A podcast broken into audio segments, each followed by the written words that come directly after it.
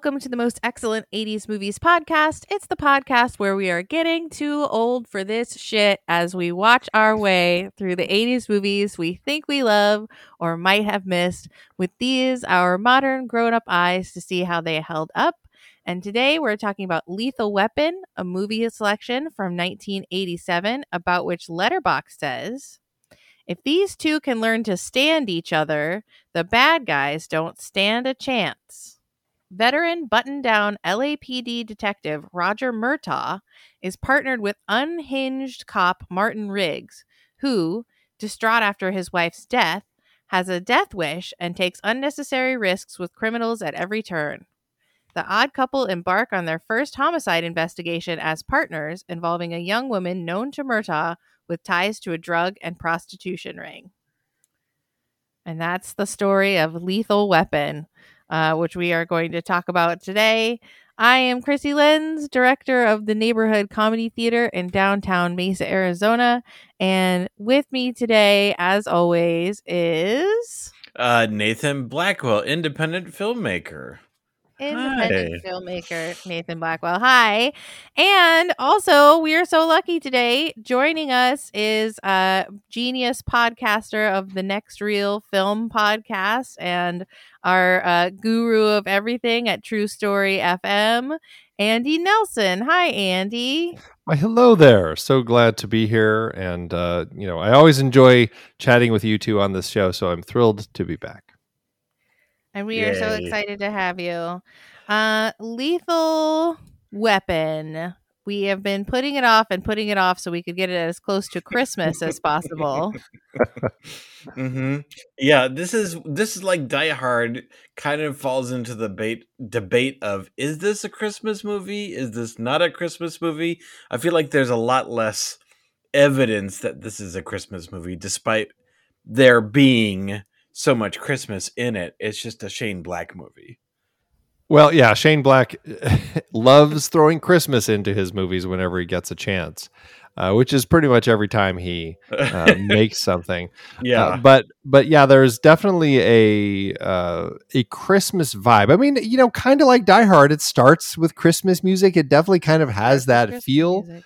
of yeah. Christmas going on but it, yeah, it is funny. Like you don't hear like when it comes to the debate about whether or not Die Hard is a Christmas movie, Lethal Weapon doesn't come up as often in that sort of mm. debate. I suppose it could be, but you just don't hear it. Yeah, but it layers it on thick. Like it's definitely the backdrop of of most of this movie, you know. Yeah. Um but yeah, I I feel like not to get into the weeds, but I feel like the structure of the story of a Christmas movie has to be within the movie, and that's what makes it a Christmas movie. You know, like are they learning a valuable lesson and peace on Earth and and stuff like that? But are they doing that in Die Hard? I no, but Die Hard's a Christmas movie. Yeah, I well, I'm willing to go rogue and and, and agree with that to contradict everything I just said. But um, yeah, it's a slippery. I think they learn a valuable lesson in Lethal Weapon. Like, definitely, at least Riggs uh, uh, finds the Christmas spirit within mm-hmm. himself. And there's yeah. a valuable lesson to be learned when you're depressed around the holidays about the passing of a loved one. Talk to mm-hmm. a friend. Yeah, maybe, yep. maybe. Okay, so how would we describe this movie? As if it was strictly a Christmas mo- uh, movie with the plot wise, but maybe kind of omitting like the heroin or the trained the assassins. Yeah, exactly. So, um, it's well, Christmas I mean, time, right? Yeah, so, and, and I, I, think that the the heroin easily could just be, you know, a type of Christmas present for right. some people. Yeah. You know? White snow. And the uh, trained assassins are uh, are just like the reindeer. They're like uh, the main guy, Gary Busey, is just like the Rudolph of this movie. It is a shadow company, and you got to say, I mean, nobody's really seen Santa Claus, so probably Santa right now is running the most effective shadow company right. out there. There's That's a big true. shipment coming this holiday season. mm-hmm. So I realized when I was watching this movie that I have never seen it before. What? Spit take? What? Wow. Um, I've I've seen all the parts that everybody has seen, but I've never actually sat down and watched this movie, and so I didn't know uh ninety nine percent of what happens in it. It was all new to me. wow. Have you have you seen any of the others? Like, did you watch the others thinking you had seen this one? I I think not. I think I've seen I I've definitely seen the scene where he's on the toilet and there's a mm-hmm. bomb. Mm-hmm. In the second one, yeah. Okay, that's the second one. So I right. think maybe I have seen the second one. Okay. That's the one with the South Africans and diplomatic immunity. Mm-hmm. All of that. Does that ring a bell at all? No, no bells are being rung whatsoever. uh then maybe you've only seen the toilet scene. yeah, maybe yeah. yeah. Yeah, I, well, I feel like there's some like pop culture primers and references and moments that get replayed over and over again that even if people like don't know what like lethal weapon is or even like predator or robocop or ghostbusters or some of these other things like kids are still kind of aware of them like they know right. the gist of it you know um mm-hmm. and and i think that goes you know I, there's tons of stuff like i've never seen chariots of fire but I n- pretty much know what chariots of fire is you know because I get the clip shows all the time, you know. Right. But is, is that though because like like would you be able to would they know the same stuff about 48 hours that they would Lethal Weapon? Because I mean Lethal Weapon had I think what was it 2016 there was a TV show. I, I know it's somewhere yeah. yeah. in the last yeah. in the last decade yeah. there was a TV show. So it makes me wonder like if they only know about it because of that. More so than the it's in the cultural zeitgeist. We're gonna have to get some data. Let's go pull yes. some teenagers. so did did Rocket watch Lethal Weapon with you on this one? No, he did not. Um uh he did not watch it with me. I was on my own and it it's a good thing too because it starts with boobs. Yeah, well that's how most that's how Christmas movies should start. With titties with up boobs. Front. Yeah. Just right at the beginning. Some boobies boobies off a balcony mm-hmm. is uh, the number one as our introduction to this Christmas movie is a, a girl with her boobies out and a beautiful white negligee just decides that what she wants for Christmas is to dive headfirst into a parked car. Mm-hmm. Uh, and then we go visit the Murtaugh family, who very awkwardly have a birthday party for their dad while he's in the tub. right. Yeah. I told my wife, don't ever, ever uh-huh. do that when I'm yeah. taking a bath. Don't it was a different time. It was a different time. Don't bring the kids in. Thing. Don't bring the cake in. Yeah, for the whole holy, thing. It's like holy smokes! No, no. So like eighty-seven is now what thirty-five years ago. Okay, right? if you Isn't say it? so. Thirty-six. Well, you're yeah. the filmmaker, so you have to do huh? the math. No, well, the filmmakers don't do math. well, the comedians definitely don't do math. so Audience, please write in. Was 1987 35 years ago? 30, uh, 30 36. 36 yeah, 36. Who's, yeah, uh, give or take. So, um, but yeah, it's it's hard to believe that now some of these things are almost 40 years old, you know? Mm-hmm. Um, you think about like in the 80s, like what was 40 years old? It's like World War II.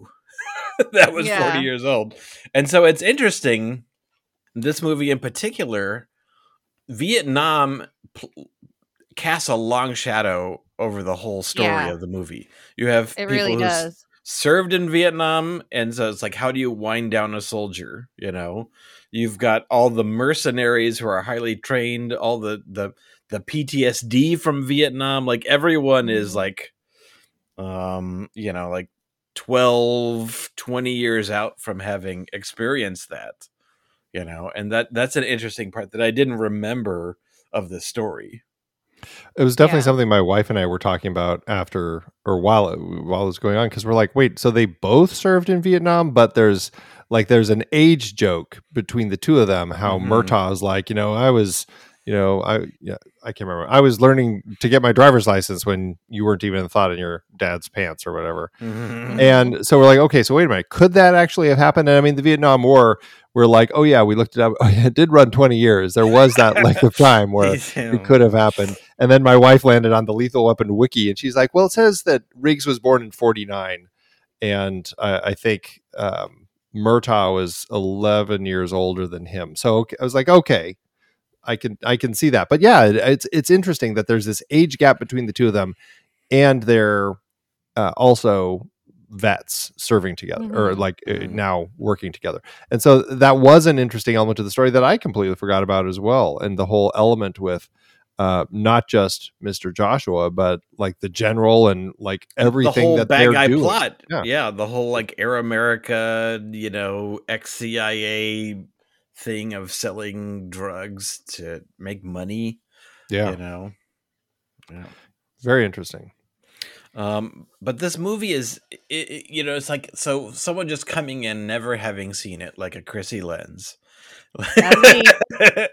it's probably feels like it's rife with so many like buddy cop movie cliches but it's mm-hmm. because it kind of like created a lot of them or at least popularized them like i'm sure they existed but like the odd couple you know, it's like and this is your partner your new partner new partner like this is really kind of where a lot of that stuff kind of became popular you know Mm-hmm. And I love that aspect of it. Like when we when we meet our uh, two main characters, you know, like we said, it's kind of weird to meet cute in the bathtub uh, with your whole family. Uh, but that's we're getting the sense that Murtaugh is a family man and that he's got a you know somewhat chaotic but precious home life with lots of kids and family. Mm-hmm. Um, and then we meet Riggs, who's, living like, like, the Rockford Files like dreams of living on a beach, you know, yeah. but lonely and and all he has is a dog and he's ready to shoot his face off. He's ready to shoot his face off and he's uh, and buns. So there's boobs and then buns right at the very beginning for no reason at all. We get Mel Gibson's buns. Oh, there's reasons. um, as he's just wandering around sadly like smoking and drinking beer as his morning routine. Um, so if his wife is recently dead, did she live in that hovel on the beach with him? I mean, that's a good question. I kind of had a feeling he ended up there after. Yeah, because uh, it was a while ago. It wasn't like last year or something, right? Yeah, it was like sometime. Uh, what did he? It, it, was months. It wasn't over a year. Like it was like four months or something. So I, I don't know. I guess I could see him like if he's this distraught, just kind of like trashing everything and just ending up here. Mm-hmm. Okay. So like maybe he had a house and their beach, uh, their beach um, RV was just a little getaway, and right, then he was right. like, they were renting. Oh, I'm gonna go. Yeah, he's gonna go just live there and smoke in bed and run around with his buns out. Mm-hmm. Um, so we get to know him as being a, a loose cannon, a real um uncouth like weirdo because he does a drug deal where he's like, shoot the guy, shoot the guy. He's just well, like, like, uh, so he's undercover, and we legit don't know at this point if he is robbing them by being a cop or it's an actual sting. Like when he reveals that he's a cop, it's not like a bunch of agents run in. Like we, I think deliberately we are watching to see who this dude is, and. We're not entirely sure whether or not he's actually just robbing them for the money. If he's that bad of a dude, but then but he's not. Yeah, and, and but they walk that line uh, at the very beginning is he insane or is he just traumatized? How bad is he? And then the reveal throughout the whole movie is that he's actually deep down a really nice guy who cares. Yeah. He's just a little broken. He's just, yeah. well, he's a, more than a little broken. He's a lot of broken. It's but it's, it's hilarious. 80s, it's an 80s funny broken.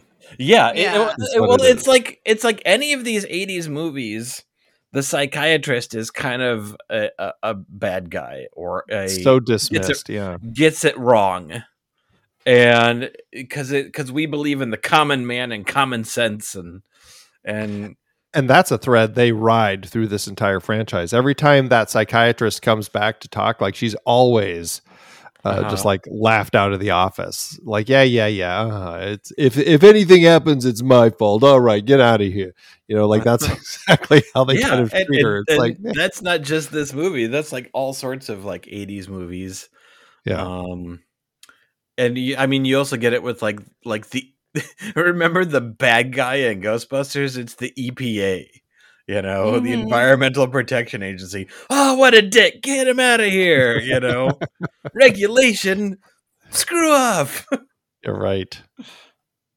Yeah, it's it's uh, interesting how aggressive we were towards psychologists and psychiatrists back then. Well, and even just in the portrayal though, and that was an interesting thing to kind of look back, especially like through today's eyes of the portrayal of okay, this character, this cop is is is so broken that he should be registered as a lethal weapon, you know, that whole line and everything. And we have him as this uh, I mean, we see him as a broken, like struggling with kind of the loss of his wife, but not until we get this whole setup with him, like, you know, the scene you were just talking about, Krissy, with the that sting operation, where once he catches that one, or that one guy catches him, you know, he kind of goes off like, "Shoot me, shoot me," and we're like, okay, so is he?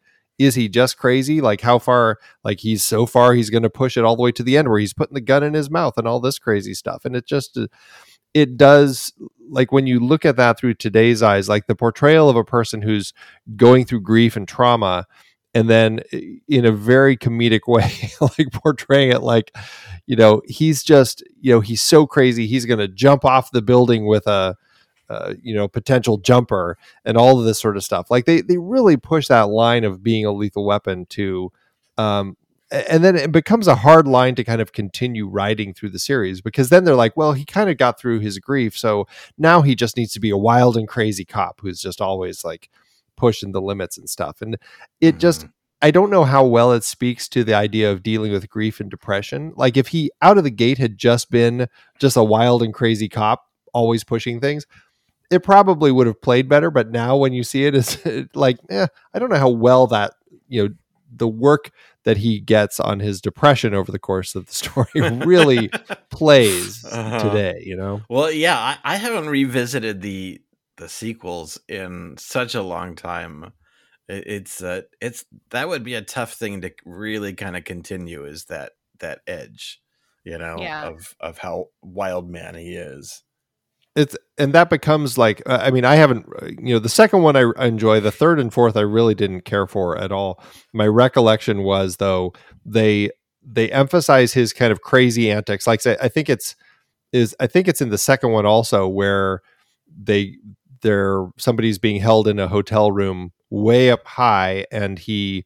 like pushes the the witness or something and him he grabs the witness and he basically throws him out the window with the witness and they fall and land in the pool uh, yeah. far below. But and so they like he keeps doing all this sort of crazy stuff, and that becomes his character. And then they also really continue to hit you over the head with the emphasis of family, family, family, to the mm-hmm. point where mm-hmm. like everybody's family, and the end of it is just it, it's, it's so clumsy the way that they deal with it. But I, yeah, I don't know. Like right out of the gate, just singling this film out, um, it it's an interesting thing because it also you know it, ends up as I was watching it, um, like wh- who is the protagonist of the story? It seems like right. Murtaugh is the protagonist of the story, mm-hmm.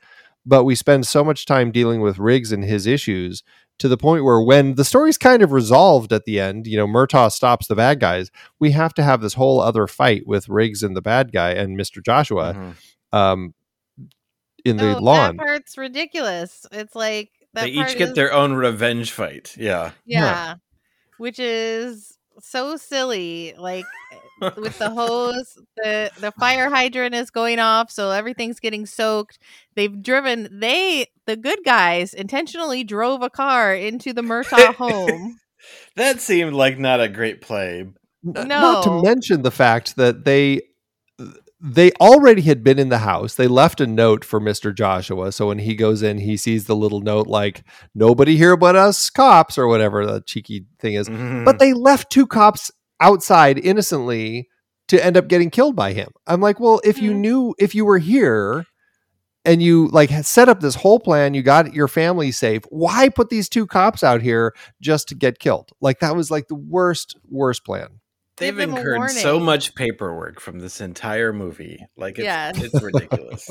well, but everybody at the end, there's like the fire department's there. There's a million. It's crawling with cops, and uh, Murtaugh's just like, no, you got to let him fight it out. He's got to do his karate battle. It's his arrest. Back off, everyone. Uh-huh. You want us to stop this fight? No, I'm going to keep fighting. Okay. All right. So I guess that's supposed to be more evidence that he's like unhinged because he's got to finish this hand to hand combat right. battle and choke the guy have, out with his thighs.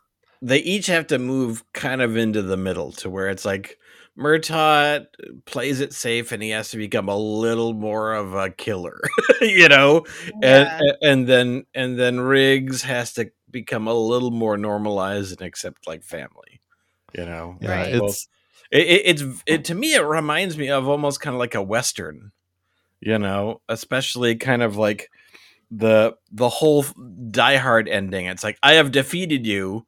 I have decided not to kill you. Oh, then you pull a gun. Oh, self defense. Boom. Yeah. You know yeah. the Die Hard ending. You know, um, that felt very much kind of like Western gunslingers to me. You know. Right. Right. Right. Although I suppose Die Hard, since it came out a year later, has to say it used the lethal weapon ending. Right, right. Yeah. Oh no. uh huh.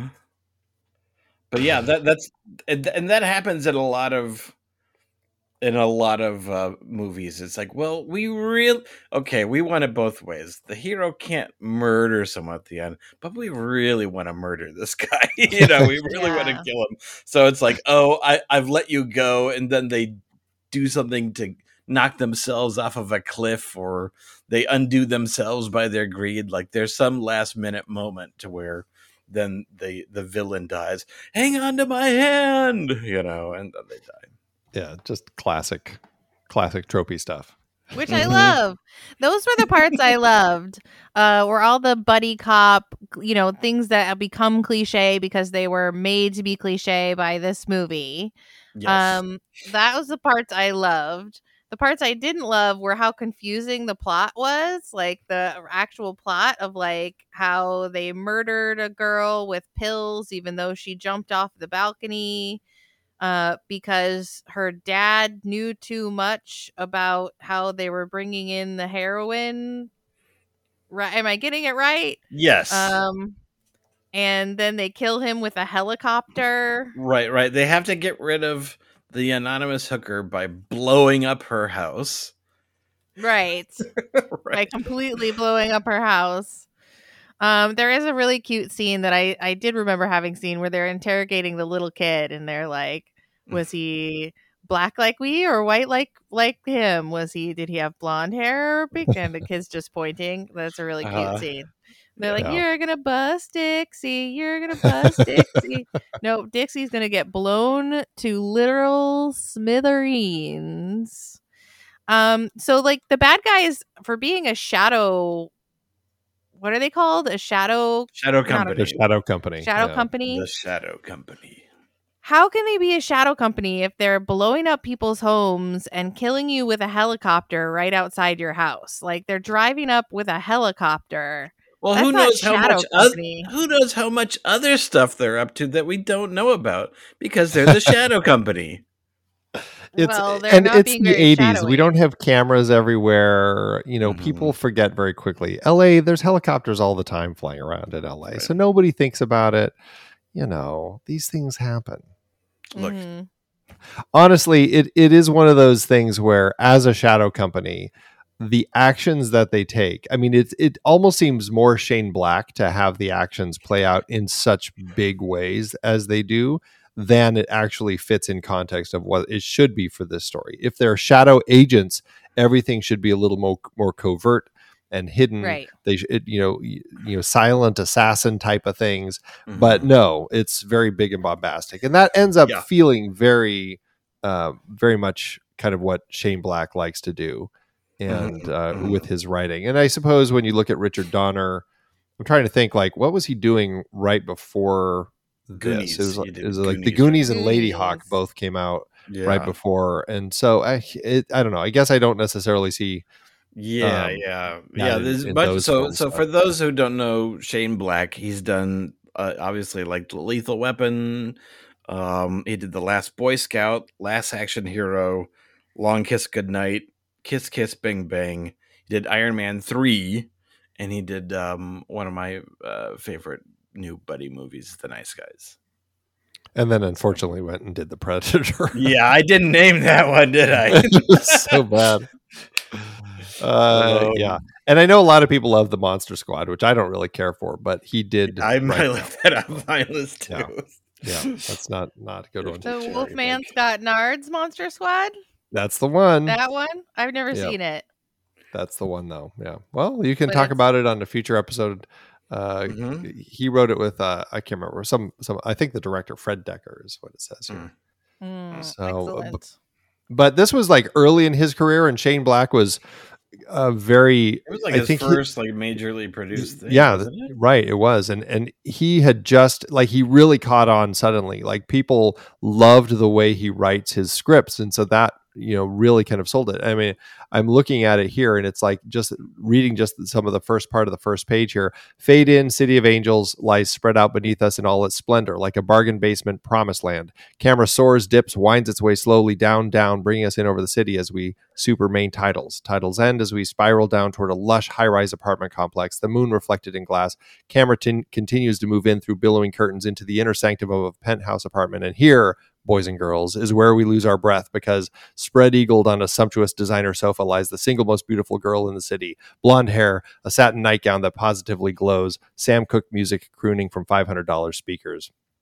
And it just kind of goes. It's like very easy to read, very big, very, very punchy, easy. very yeah, yeah. Very, yeah. And and he speaks to you, the reader, like and here, boys and girls, like, and he throws that sort of mm-hmm. stuff in, which you didn't really see much and so people really just kind of fell for his writing and that's really like i think right wasn't Lethal Weapon like it was like the biggest? It was like a huge sale, screenplay like, sale before. Yeah, yeah. Uh, I I even remember there uh, uh, there there's like a line in the script where they they open up a briefcase full of money and in it is more money that I'll make off of selling the screenplay. Yeah, exactly, exactly. Yeah, so I mean that's uh, you know he definitely brings that energy in all of his scripts, and then when he started directing, certainly infuses it in the films um, and and you get that here and and i again just seeing what the shadow company is doing and how it operates that feels just so much exactly the way that yeah yeah there, there's there's like a, a, a, snappiness to the dialogue but there's also like a darkness and a, a shock value to the writing yeah. that you can totally mm-hmm. now that i've you know it's like because when i i i watched like i had when uh, so I watched Lethal Weapon a bunch when I was a kid. I kind of went through like a a buddy cop or cop phase, you know, to where it was like Lethal Weapon and it was like, you know, Dragnet with like Tom Hanks and and Dan Aykroyd. It was, you know, oh, we got to uh, do that one. Yeah, absolutely. Um, we did, it was like Beverly Hills Cop, and so like these funny cop movies. You know, it's like to me it was more about like they were. It was less about being a cop and more of like the de- detective angle. But I just went mm-hmm. through a whole big phase of that, and this was definitely high up on there. Um, so, but it, it's kind of interesting. Like, I don't think I've seen this movie in like about 15 years. So it was it was fun to be familiar with Shane Black uh, now and to see the DNA in the storytelling and to now check out Lethal Weapon. It's like, oh, oh yeah like oh that was a shocking twist like i knew kind of knew what was going to happen but that was i could see a little more of the storytelling dna in there there's a really great part uh, where the general says to Murtaugh, "There are no heroes anymore," and that's the moment where Riggs comes bursting through right. the door, having totally escaped like, his torture, and he's you, like, "Yeah, rescue you, everybody." You could totally see that moment, like in Iron Man three. You know, yeah. The, yeah, the surprise reveals and all of that. It's mm-hmm. and it's because it, it scripts so well, you know. Like you, you know, the bad guys think that Riggs is dead, and and he delivers that quippy line, and boom, he shows up, and it's just. Mm-hmm. I mean, it's it's fun and it's exciting the way that he writes. Uh, there is an element to him that, even in some of his more recent scripts, I, I feel there's kind of a uh, a dated element with some of the way that his characters talk like homosexuality always seems to be an issue in his mm, scripts and, yeah, and that, was that yeah. paired with mel gibson in this script like, was like uh, peak grossness watching it again yeah mm-hmm, mm-hmm. yeah it's a little yeah. uh little icky. Uh, that's the those parts definitely didn't age too well. Yeah. Um, I don't think my opinion is that this is not necessarily a timeless classic. I think it's very much of the year 1987 mm-hmm. and doesn't necessarily hold up crazy well. What do you well, guys I, I, I feel like story wise, it holds up pretty well as an action movie. You mean um, the, the buddy cop bits or the Vietnam well, Shadow just, Company bits? If just tuning in as a piece of entertainment that introduces the characters and then the kind of ride we go on. The ride itself, I think, still works really well. Okay. I think there are so many, maybe it's not dated, but there's so many elements of the time that would not be in the story if it was told again today. So there's so many moments of not even like style, but just like in terms of like like how they treat the psychiatrist, you know, mm-hmm. the whole buddy cop thing and like the the stuff that we've seen as tropes that were kind of introduced here, you know, all the elements that, you know, um in re- regards to the to the Vietnam, like I feel it's it's very 1987 yeah, sure. Exactly. I, I, think yeah, I think I felt like as a ride of entertainment that it still works really well. Yeah, I think I'd agree with that. I mean, it is a fun film. I enjoy the characters. You know, I enjoy the family life that that Murtaugh has, and and Riggs. You know, I think Mel Gibson does kind of play that manic, crazy well. It's like you know, Mad Max dropped into 1987. Mm-hmm. Mm-hmm. Um, it, it it does have its issues that that um, you, I do struggle with every time I watch it, and uh, but I still find it fun, and and you know I can watch it and get past those issues and kind of like the oddness of like uh, why why are you what's going on with this mm-hmm. prostitute at the beginning like all these questions that I have I'm like none of that really makes sense, but I end up finding it fun enough. I always you know I need to remind myself when I watch it next time once they kind of stop the general and the car blows up, I can probably just skip the whole chapter of the fight on the lawn. I never really. Yeah, it just, it just always becomes a like, protracted fight scene. At, yeah, yeah. It, it, does. When you talk about it, the movie does devolve at the end into a long messy fight scene. Kind of like how we blame a lot of like oh action movies nowadays they just like the the third act is just all one protracted fight scene there's no more character there's no more this. Well that was happening in the 80s too. Know? yeah. Especially exhibit a right here. Yeah right. know? and i suppose like in the in the the behind the scenes part of this i could imagine there being some conversation between like Richard Donner and Shane Black and Mel Gibson as far as like the reason for that particular fight scene is you know his need to kind of like overcome some of his grief and some of the mm-hmm. stuff that mm-hmm. he'd been holding on to but it's just like I, I I guess I just don't see how it fits exactly because it's not like he was painted as somebody who came back from Vietnam with issues from the war. Like it's not war PTSD. You know, he's suffering grief from losing his wife, and so yeah. Mm-hmm. If anything, that, that like his war thing, experience is a superpower. Yeah, eh, exactly. That's what trained him to be such a great sniper. But by the time we get to that, like I guess that's one of the issues. Like if it had been an, a battle about like two people who had been on different in different teams during Vietnam, and and this was their way to kind of come for Riggs to kind of get through it, it would have worked better. But as it is, it's like, well, none of that ties into the loss of his wife and his grief. And it ends up just like mm-hmm. feeling like this tacked on fight that just doesn't connect to the story when the story has ended because the general has been killed. Yeah.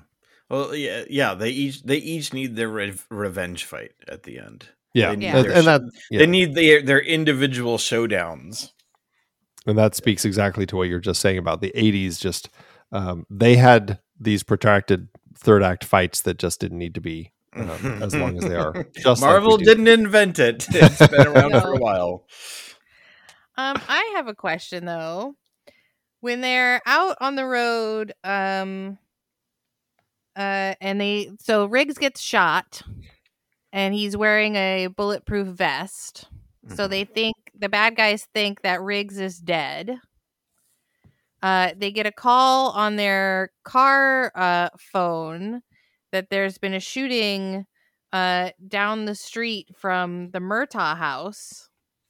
And Murtaugh's like, yeah, yeah, later I'll, we'll so let someone else get it. And they're like, nope, they called you. It's right down the street from your house. And he's like, oh, let me guess, it's a blonde kid with big old dimples. And they're like, how did you know? So they killed the daughter's boyfriend? uh, yeah, I guess. Yeah, oh. they did and he doesn't lose a wink of sleep about it. No. Nor does she. She still is batting yeah. her eyelashes at uh, Riggs. At Riggs, yeah, which is understandable, day. right? yeah, I'm not really sure how to read that whole bit. Yeah, because like she gets kidnapped, and so I'm sure she's got trauma from like being kidnapped and having to be part of this big old gunfight and having to drive a limo in a limo versus helicopter chase and yeah. um all of the rigmarole that she goes through, but I think she'd be mostly traumatized by the fact that bad guys killed her boyfriend right before mm. her mm-hmm. eyes. Well, I almost feel like this is almost like a genetic ancestor of Michael Bay's films. Like these okay. couldn't like Michael Bay in his current form couldn't exist without these movies. And so if you compare them to the brevity of character in Michael Bay, this seems like freaking Hamlet, you know? Mm. like it's weird because this movie transitions into full on pre Michael Bay, you know? Um, it starts off in, in, in a pretty grounded place, you know, with the characters, and we think we're going to get more of a character action movie than what we end up getting at the end, you know. Yeah, like by the time they kidnap his daughter, they're meeting in like this the middle of nowhere. Uh, it's some, I guess it's El Mirage Lake, but it was like this barren wasteland, and you get those mm-hmm. exactly like those Michael Bay sorts of really long lens shots of the helicopter and all the vehicles driving through the the shimmering um, uh, you know long lens look as they as they drive across the, the sand to meet them. And that does feel very Michael Bay. Like, let's put it in a completely remote location because it just mm-hmm. looks so cool. It's like, well, it doesn't make sense, but it doesn't matter. It just looks cool. And that does seem to kind of fit with the Bay right. yeah. style. And also, just like cops having so much latitude just to fire heavy hardware in public areas. You know, there's like uh, two or three times to where they're firing a machine gun. A cop runs up to him and goes like, "No, no, I'm a cop," and he flashes like a badge for a second. All right, continue. Like very well. Yeah. go, go, about your business, sir. we, were, um, we, were, we were laughing at that because yeah, this is like when Riggs was chasing Mr. Joshua on the freeway and he comes running up and he, he, doesn't even flash a badge you just he's a man running with a machine gun. Like that's what he looks like. He's undercover yeah, and this man. other cop is just and he's just like you know i'm a cop. And the guy's like oh okay go on by. It's like he didn't show you anything. Like what, what kind of safety are you all doing? My what? goodness what a scary yeah, dangerous time apparently. Man yeah. the 80s were a scary time. Yes. yeah they were but we do get a very cute button on the movie where uh, Riggs goes to the Murtaugh house at, ha- at no, I was almost said Halloween at Christmas um, for Christmas dinner. And the house is like the front door is boarded up, and the hole that they drove in through the house, which by the way, they drove into the house. They did uh-huh. it, not the bad just guys. Just as a distraction. Just as a just distraction. As a distraction. Huh? It's like the house is taped up uh, but he gives Riggs his special bullet that he was going to blow his brains out with, and he gives it to him as a Christmas gift. And then he gets to come in and have a bad Christmas dinner with the family. Oh, it's so cute and sweet. Mm-hmm. It's a perfect button, and the the button button is that he invites his dog in. Yeah, we remember that he's got a but dog. They've got like, a cat. Oh, oh cats and dogs. Oh my gosh. So yeah. I'm really curious to see how you guys will rate this movie on a, a scale nice. of uh, one, I don't know, one Mel Gibson buns to ten Mel Gibson buns. Okay. Is that like one cheek is uh-huh. is one half, or is a half? Is a half? Yeah, okay. I think I think yeah, I think it's got to be per per cheek. So per a, cheek. A, so ten would be five full buns. Five full buns. Okay. Right. So just go by cheeks. Oh my god! What about so, so, you go first then, Nathan? How do you why rate it? it? Why am I always? I feel like I'm always going first. Oh, okay. Uh, okay, so, so go I'll go first. Um, so uh, this so understanding that some of this is dated, but I'm I'm I'm judging this not only as just on the ride itself, but almost kind of like as an action movie fan, this is like required reading. It's like if you had to take home five five movies for for like 80s action or like future action, like this to me Lethal Weapon would be re- required reading. At least to understand like some of the beginnings or the sources of it. So okay. I feel like I'm I'm landing somewhere in the 8 8.5 uh and then so I'll just I'll just say 8.5. Eight point five. That's really okay. healthy. That's a very yes. healthy rating. Yeah. It's a healthy rating. I agree. What about you, Andy? I am not quite there. Uh, I enjoy this film. I enjoy what it stands for, um, and I agree. Like there is a place for this in the annals of like buddy cop action movies, as far as like what it set up, how it kind of fits into that whole, um, you know, subcategory of of genre. Uh, but I still largely uh, there's a lot to struggle with, and so I enjoy the mm-hmm. film, but I I, I think that I would cap it at uh, six six full full buns. Six, so it's like six, six individual so cheeks, six cheeks, which equals three full buns. Three full buns, six full right. cheeks. uh, that's uh, that's exactly where I was gonna put it at as someone who was seeing it for the first time. Although it felt like I was seeing uh, parts of it for the millionth time. It turns mm-hmm. out I was really uh, coming to this movie with very fresh eyes. Um, and I really enjoyed all of the parts that have since become cliches uh, of the buddy cop genre, but the rest of it felt really sort of long and stodgy to me. So I give it a six as well. Three full buns. Nice. Uh, from me three full six, buns for me, and I I think six. that uh, I think that Die Hard is the better movie. Yeah, there's no doubt. Definitely, there's no definitely, doubt. yeah. Okay. Um, so what about a deep cut recommendation? If people enjoy Lethal Weapon, what might they also enjoy? Andy, you said you had one right at the top. So what do you I think? do. It's it is definitely not as uh it's I guess I could say Lethal Weapon is lighthearted. I mean, it's kind of the buddy cop comedy sort of style as, as, far as what they're doing. There's this really fantastic movie that I only just discovered um, very recently. I just started watching through Walter Hill's uh, like all of the projects that he'd been a part of, and he wrote this script in the 70s. It was directed by actor Robert Culp, and it's called Hickey and Boggs, and it is a hmm. um, buddy cop, let's just say, um, story about it's Bill Cosby, and I know there's a lot of uh, issue with bringing him up, period.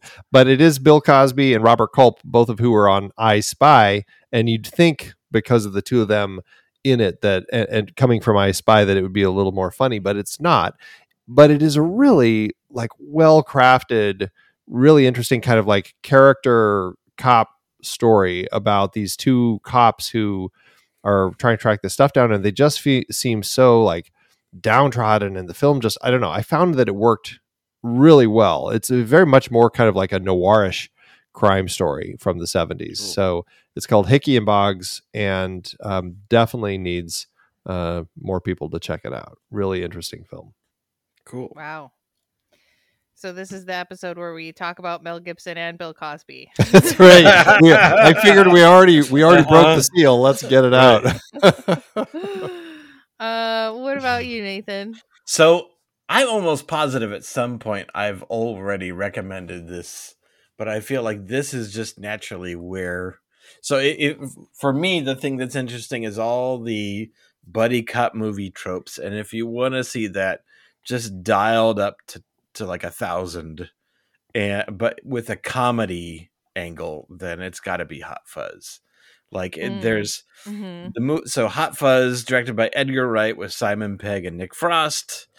It's kind of like what if there was a big police buddy cop action movie, but in in rural England you know and it is it takes those elements of the buddy cop and just leans super hard into it it's almost the exact same soundtrack in some areas like mm-hmm. it's the mm-hmm. exact same style and, and and and there's even almost very specific moments you know um of like you know uh the the the two two diametrically opposed cops and then they each have a moment of kind of of bro love between them as they they kind of come together the laying the flowers on the grave and and so mm-hmm. in terms of like if you saw lethal weapon some of the michael bay movies like bad boys and then hot fuzz that would be a, a better um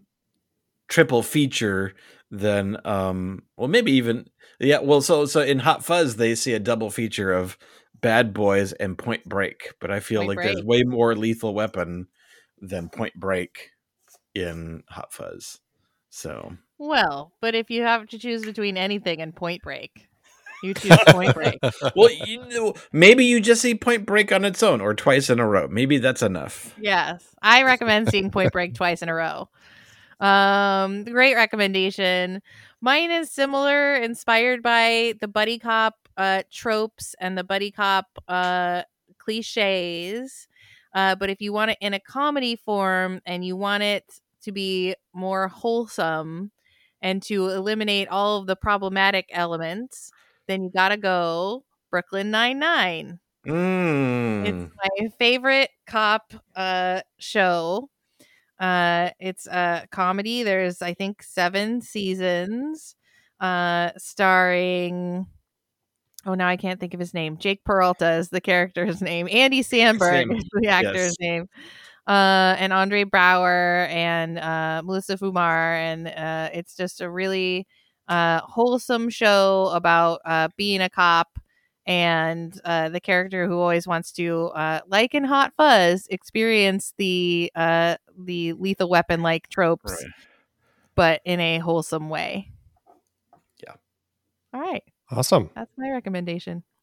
So, uh, Andy, where can people find you in the podcasting uh, world?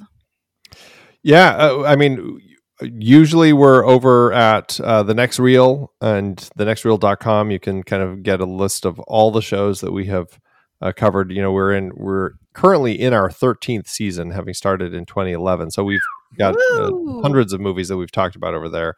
And uh, we also do Movies We Like, which is a show where we bring on guests from the industry to talk about one of their favorite movies. Mm-hmm. And we uh, have the Film Board, which is talking about a very recent movie. And so we've got a whole variety of shows that we um, are doing over there at the next reel. And then everything is part of our True Story FM network. So you can see kind of all of the shows, entertainment and not, over at truestory.fm.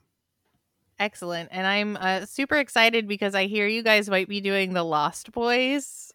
We are doing the Lost Boys. Absolutely. I'm so excited for you to do the Lost Boys. we loved it. Loved it. Loved it so much when we did it. It's such a um it's such a treat.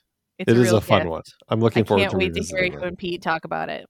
it should be fun. Um, Nathan, where can people find your filmmaking endeavors? Yeah, so the uh, the easiest place is squishystudios.com uh, to check out info on our, our feature film, the last movie ever made. You can go to Squishy Studios or you can go to, to the Facebooks or the Instagrams uh, and and check out last movie ever made. Excellent. So. Uh, and in our bonus content, we're going to be talking a little bit about some of the film festivals that Nathan has been to recently, winning all kinds of awards and getting all kinds of ovations. Um, and you can find me, Krissy Lenz, at the Neighborhood Comedy Theater in downtown Mesa, Arizona. It's NCT Phoenix for Neighborhood Comedy Theater Phoenix, all spelled out, dot com uh, for showtimes, tickets, and other information. And if you're, uh, you know, sitting there thinking, I haven't had enough of this banter, I need more of this banter, I need more Nathan and Krissy, I can't wait another week to get any more, you can become a member of our podcast at truestory.fm. Uh, just go to our show page. There's a cute little button that you just click and it says become a member, and you can support our show that way. Um, thank you guys for being great guests and talking about uh finally getting to talk about Lethal Weapon, a Christmas movie in the Christmas season. Um Absolutely. And when you're out there in the world, uh, please keep the most excellent 80s movies podcast motto in mind. Be excellent to each other and party on. Party on, dudes.